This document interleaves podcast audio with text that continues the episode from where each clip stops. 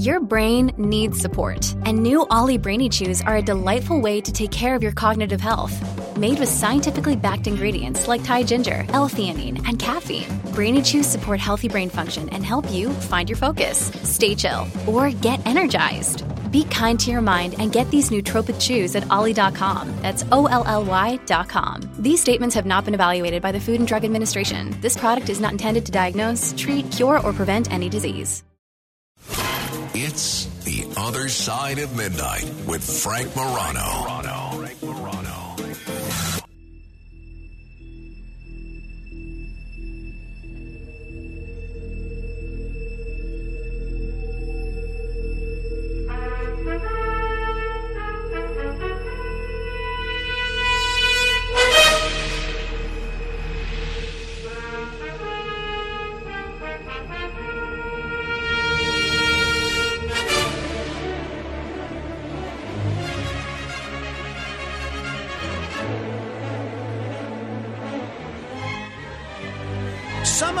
Remember this stirring score from what many people believe is the greatest Star Trek film ever made.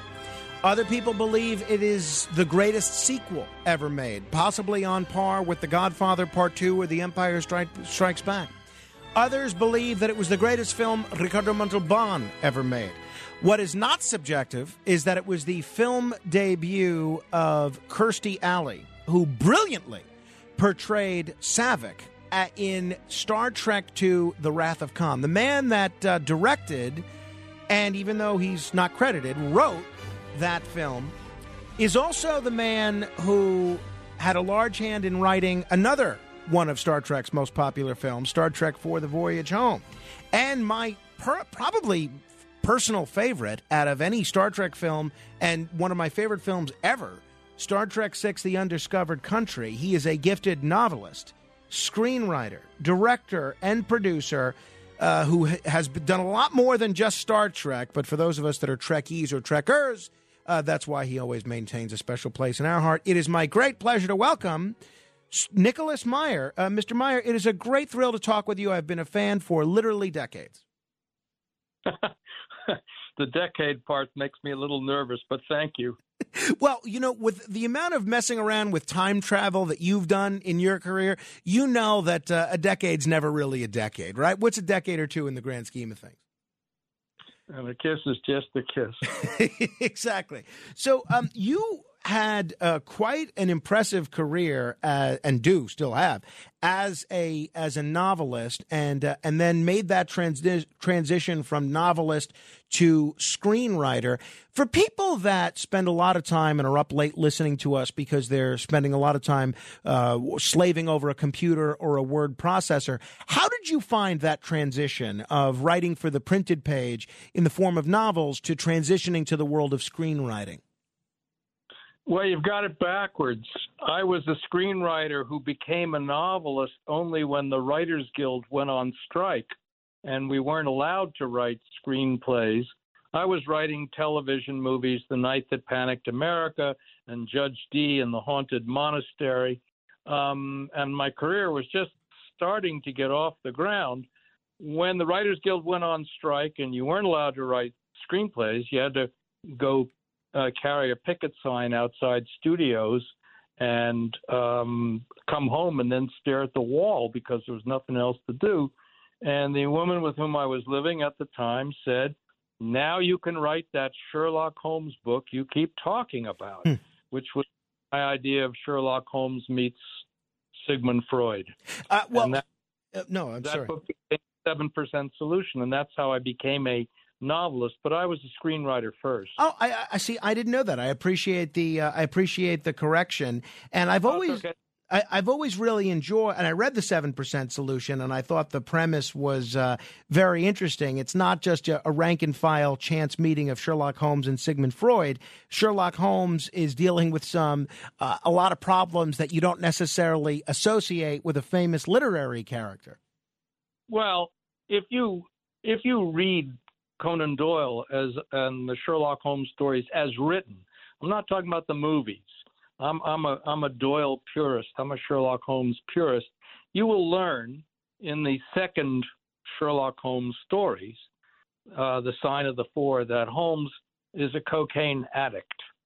And it is the premise of The seven percent Solution that Watson gets him to Vienna for a cocaine withdrawal cure from Sigmund Freud. Sigmund Freud, by the way, was also had been a cocaine user for a time. He used it to treat depression, and he got off it um, after a friend of his died from it.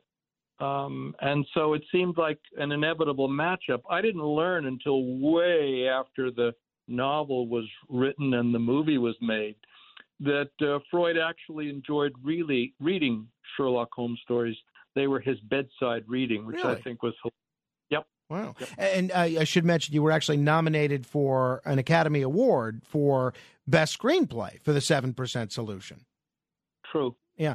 Uh, so your directorial debut deals with another very odd pairing, uh, although these are real-life figures as opposed to one fictional and one real-life, and that's uh, the work that you did on Time After Time, which I think still holds up as well more than four decades after it came out as it did when it was released. And it, if people haven't seen the film, it deals with a... a meeting of H G. Wells and Jack the Ripper and some time traveling that they do to another century. This was the first film that you ever directed. I, I had read, and please correct me if I'm wrong on this one, that um, you had written the screenplay for this and you weren't going to agree to sell the screenplay unless you got the opportunity to direct. Is that true? And why was directing this picture so important? Well, directing was my goal. Someone said that, you know, going to Hollywood wanting to be a screenwriter was like wanting to be co-pilot. You really want to be in the director's uh, chair. And I had used this sort of leapfrog method before. I refused to let The seven percent Solution, my novel, be sold to the movies unless I got to write the screenplay. And so I just did the same thing. Here I wrote the screenplay, and I wouldn't let that be sold unless I got to direct the movie. Um, and, and Orson Welles said that directing a movie is the biggest set of electric trains that any kid ever play with. Um, so, yeah, that's how that came about. It- Is there a difference when you approach writing for a character that really existed, like H G. Wells or Sigmund Freud, versus writing for somebody that has always been fictional, like Sherlock Holmes? The short answer to that is, in my book, you should pardon the expression, no. Um, if you are writing a novel or writing a movie, and by movie, we're talking about a feature film, this implies in both cases that you're dealing with f- fiction or a fictionalized treatment.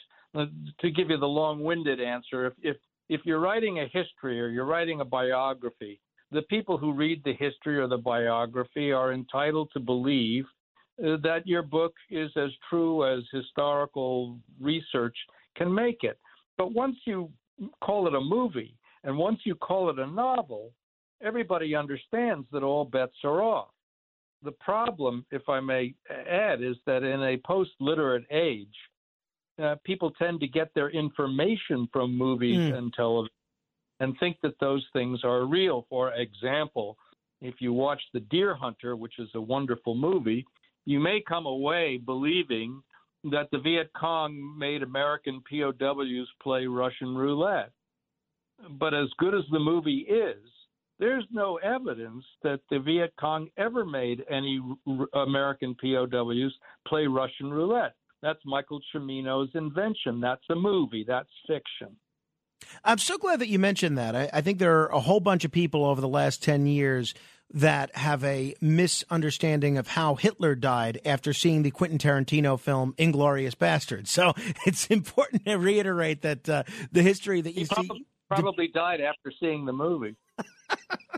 Hey, um, I am a huge fan of uh, Time After Time, not only because of uh, the story and because it's so clever, but the magnificent performances of the actors in that uh, in that picture: Malcolm McDowell, uh, David Warner, Mary Steenburgen, and the the back and forth, the chemistry between the characters of Wells and Jack the Ripper is just absolutely electric. We don't belong here.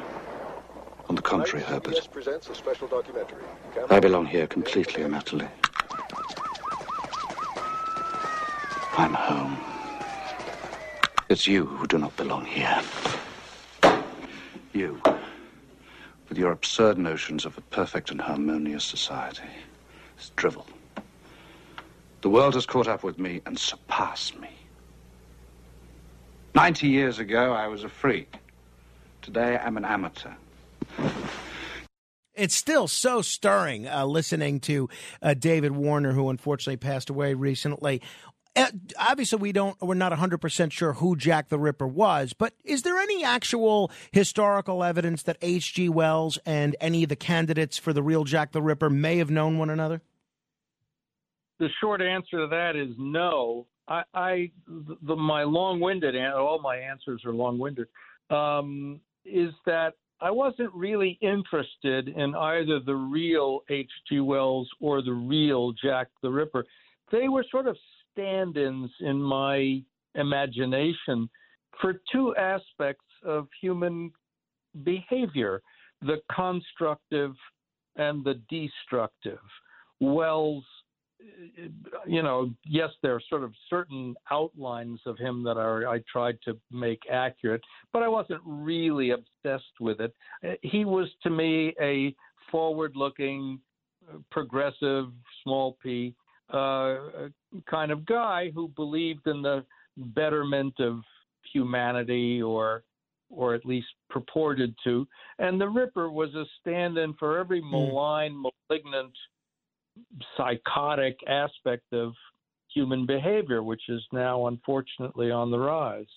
Uh, talking with Nicholas Meyer, novelist, screenwriter, got a new book out, which we'll talk about in a minute. It's called uh, The Return of the Pharaoh. But uh, those of us that are Star Trek fans, uh, Mister Meyer, we credit you with uh, saving and revitalizing the franchise of uh, Star Trek films with your incredible direction uh, with of Star Trek two, The Wrath of Khan, a film that many people still regard as the best Star Trek film ever, and uh, which is responsible for so many iconic Star Trek scenes like this one. I've done far worse than kill you. I've hurt you. And I wish to go on hurting you. I shall leave you as you left me, as you left her, marooned for all eternity in the center of a dead planet. Buried alive, buried alive. Come! Come! Were you a fan of Star Trek, the T V series, prior to your professional involvement with the franchise? I had never seen it. Um, when I was a kid, and the, it was on television, and I'd be channel surfing, um, I, I, I missed everything that was important about it. I missed the idea of human beings of different genders and races getting together to solve problems in a cooperative fashion. All I saw was the cheesy costumes, the guy with the pointy ears, and, and the funny looking sets. And I, you know, t- typical me, it just, it all went right by me.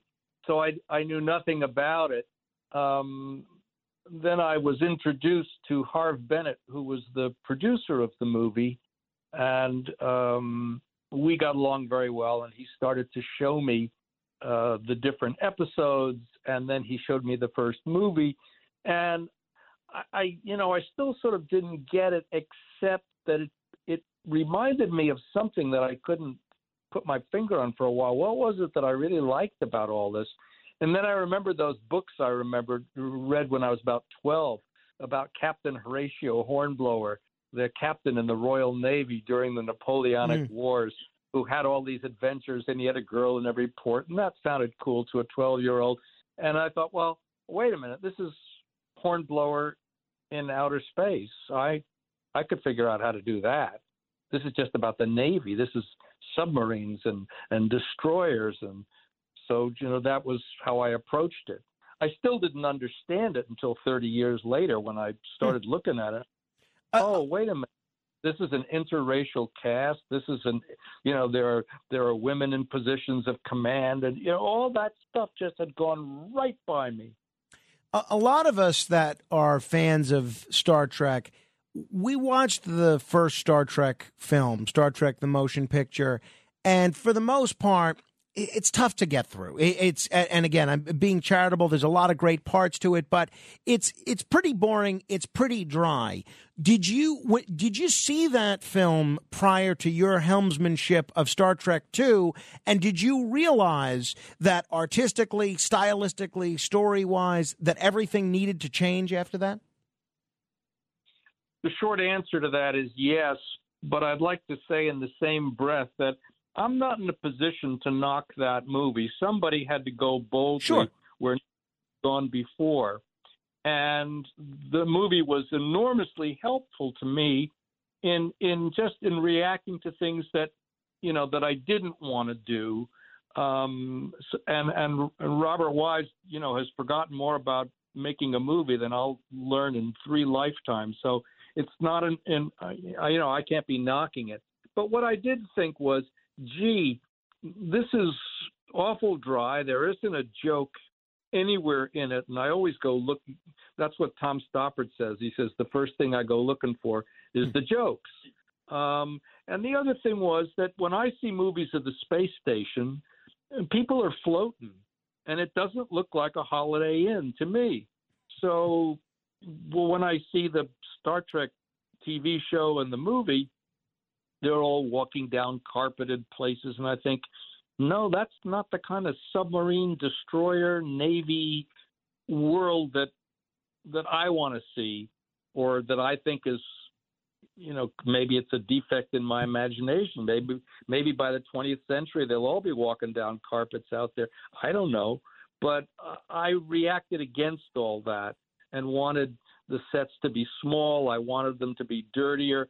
If I'd had my way, it would look more like the spaceship Nostromo in Alien, but I couldn't do that because I was working with hand-me-down sets, so all I could do was add a lot of blinking lights and make them smaller and, and sort of dirty them up. That's why your desire to see different things in a, a space opera than were depicted in Star Trek, the T V series, or that first Star Trek film. I, I think that's one of the reasons that zero gravity scene in Star Trek six is just so cool, because for a show in a universe that was set in space, we'd never really seen anything in the way of zero gravity. And the way that you did that was just so uh, so clever. So uh, I, I can definitely see your your tastes manifesting itself into the product that uh, that came out on screen. True or false, the uh, two early versions of the title of Star Trek two were The Revenge of Khan and The Undiscovered Country? Uh, true. Um, I called the, the the Star Trek two, I called it The Undiscovered Country. The Undiscovered Country is a line from Hamlet. It is about the undiscovered country from whose bourne no traveler returns. That's death. And this was a movie about the death of Spock. So I thought that was a pretty elegant title. And then I got a phone call, or my assistant came to see me while we're frantically trying to get this movie ready for an, they booked it into theaters and there wasn't even a movie yet. And she says, gee, I think they've changed the title of the movie. I said, no, that's impossible. She goes, no, I think there's a guy in, in New York who's an executive. And and uh, I said, get him on the phone. And so I, I got him on the phone. I said, Mister Mancuso, this is Mister Meyer. I'm the writer-director of Star Trek two. Is it is it true that you've changed the name of the movie? And he goes, uh, yes, it is. And I said, have you read the script? He said, no, I have not. I said, have you um, seen any of the dailies? He said, no, I have not. I said, well, don't you think it would have been a little tactful, a little diplomatic to touch base with me as the creator of the film before changing the title? And he said, uh, oh, and he, I, I was told that the movie was going to be called The Revenge of Khan, The Revenge of Khan. And I said, I love, can I ask you another question? I said, aren't you aware that Paramount Pictures does a lot of business with George Lucas uh, over the Indiana Fro- Jones franchise? He goes, yes, I am aware of that. I said, do you know that Mister Lucas is making a movie called The Revenge of the Jedi? Do you think he's going to be very happy with The Vengeance of Khan?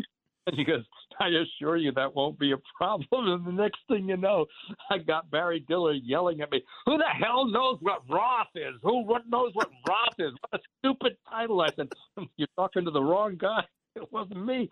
So when it came time to do Star Trek six, and I had a little more clout after three of these things, I said, God damn it. This is going to be the rest, the, the undiscovered country, and no one's going to stop me. I'm glad you got to use that title, and uh, that, that we're, we're the beneficiaries of that. Now, uh, Kirstie Alley, as I mentioned, that was her film debut.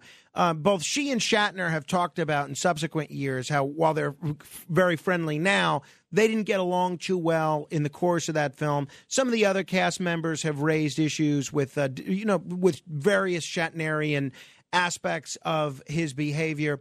Um, obviously, you work with with Shatner on several films.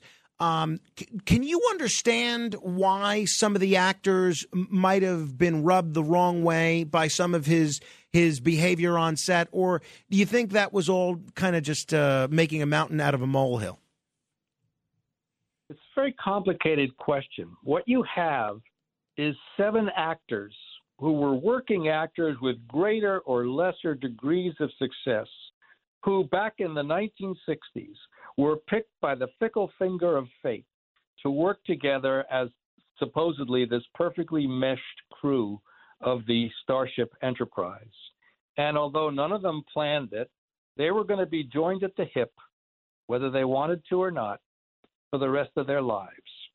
And there may have been years where nothing was happening and they were opening supermarkets or whatever, but they couldn't get away from it.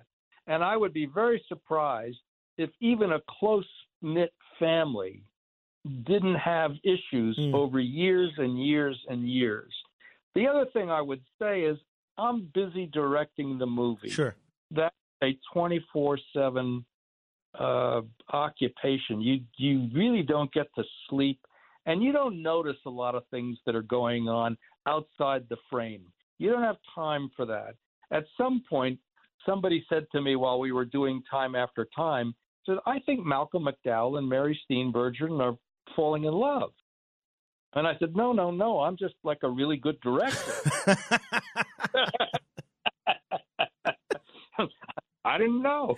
So if you could imagine people falling in love and the director not knowing it, and you could easily imagine people falling into something else, quite the opposite, and the director still doesn't know it, because when they're when you call action, this is what they're doing. Sure. They're acting. They're part of the crew. I, I could talk with you all day about this stuff, but I, I have to ask you, I understand you're in the midst of launching a new dramatic podcast that's sort of a, a prequel to Star Trek two, The Wrath of Khan, that f- focuses on Khan's life on Ceti Alpha V. What can you tell us about it? Well, about eight years ago, uh, Alex Kurtzman, who is very heavily involved in the Star Trek business, I didn't even, you know, I, I didn't even know what the word franchise meant when I directed Star Trek two. But, you know, it's it's big business. It's it's all Star Trek twenty-four seven all the time. And he said to me, uh, this is six or seven years ago, what happened to Khan on Ceti Alpha V? Kirk deposited him on a paradise planet. And something obviously went wrong, and some of it was, you know, a, a nearby planet exploded and wrecked the orbit of Ceti Alpha V. But how did Khan deal with what happened to him? And I thought this was a brilliant idea. And I said, please let me write this. And I wrote three one-hour scripts for, you know, television movies or streaming, as we now call it. And for whatever reason, and trust me, they were stupid reasons. It wasn't made. Um, and years went by, and Alex and I always had a sort of a hair up our tush about this thing. And then one day he said to me, guess what? Paramount's doing podcasts, which, you know, is sort of a fancy name at this point for radio plays. Sure. Uh, I used to direct radio plays in college, so I said, yum, yum. Um, and he said, let's take these three scripts and make them into, you know, a radio series. And I said, great. And that's what it's about. Well, do we have a timetable for that? I can't wait to hear that.